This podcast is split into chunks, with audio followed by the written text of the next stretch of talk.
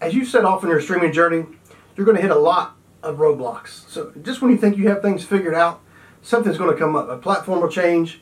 Something always changes. But the important thing is when you come across one of these is you just get over it. Never let one stop you from doing what you love. So what kind of things are you going to come across? Well, negative comments, lack of growth, slow growth. You're very likely will get in your own way by focusing too much on your numbers. Uh, you may want new gear, but you don't have the money. Heck, maybe even your day job is interfering with you becoming a successful streamer.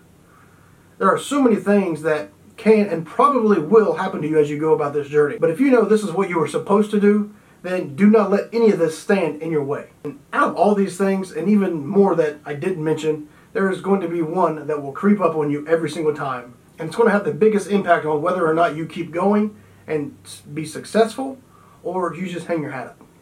It's you.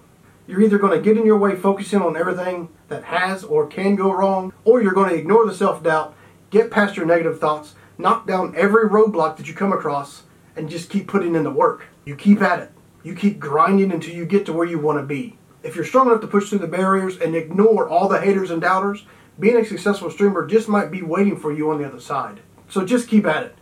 Hit me up in the comments below or send me a DM and let me know what I can do to help you get started.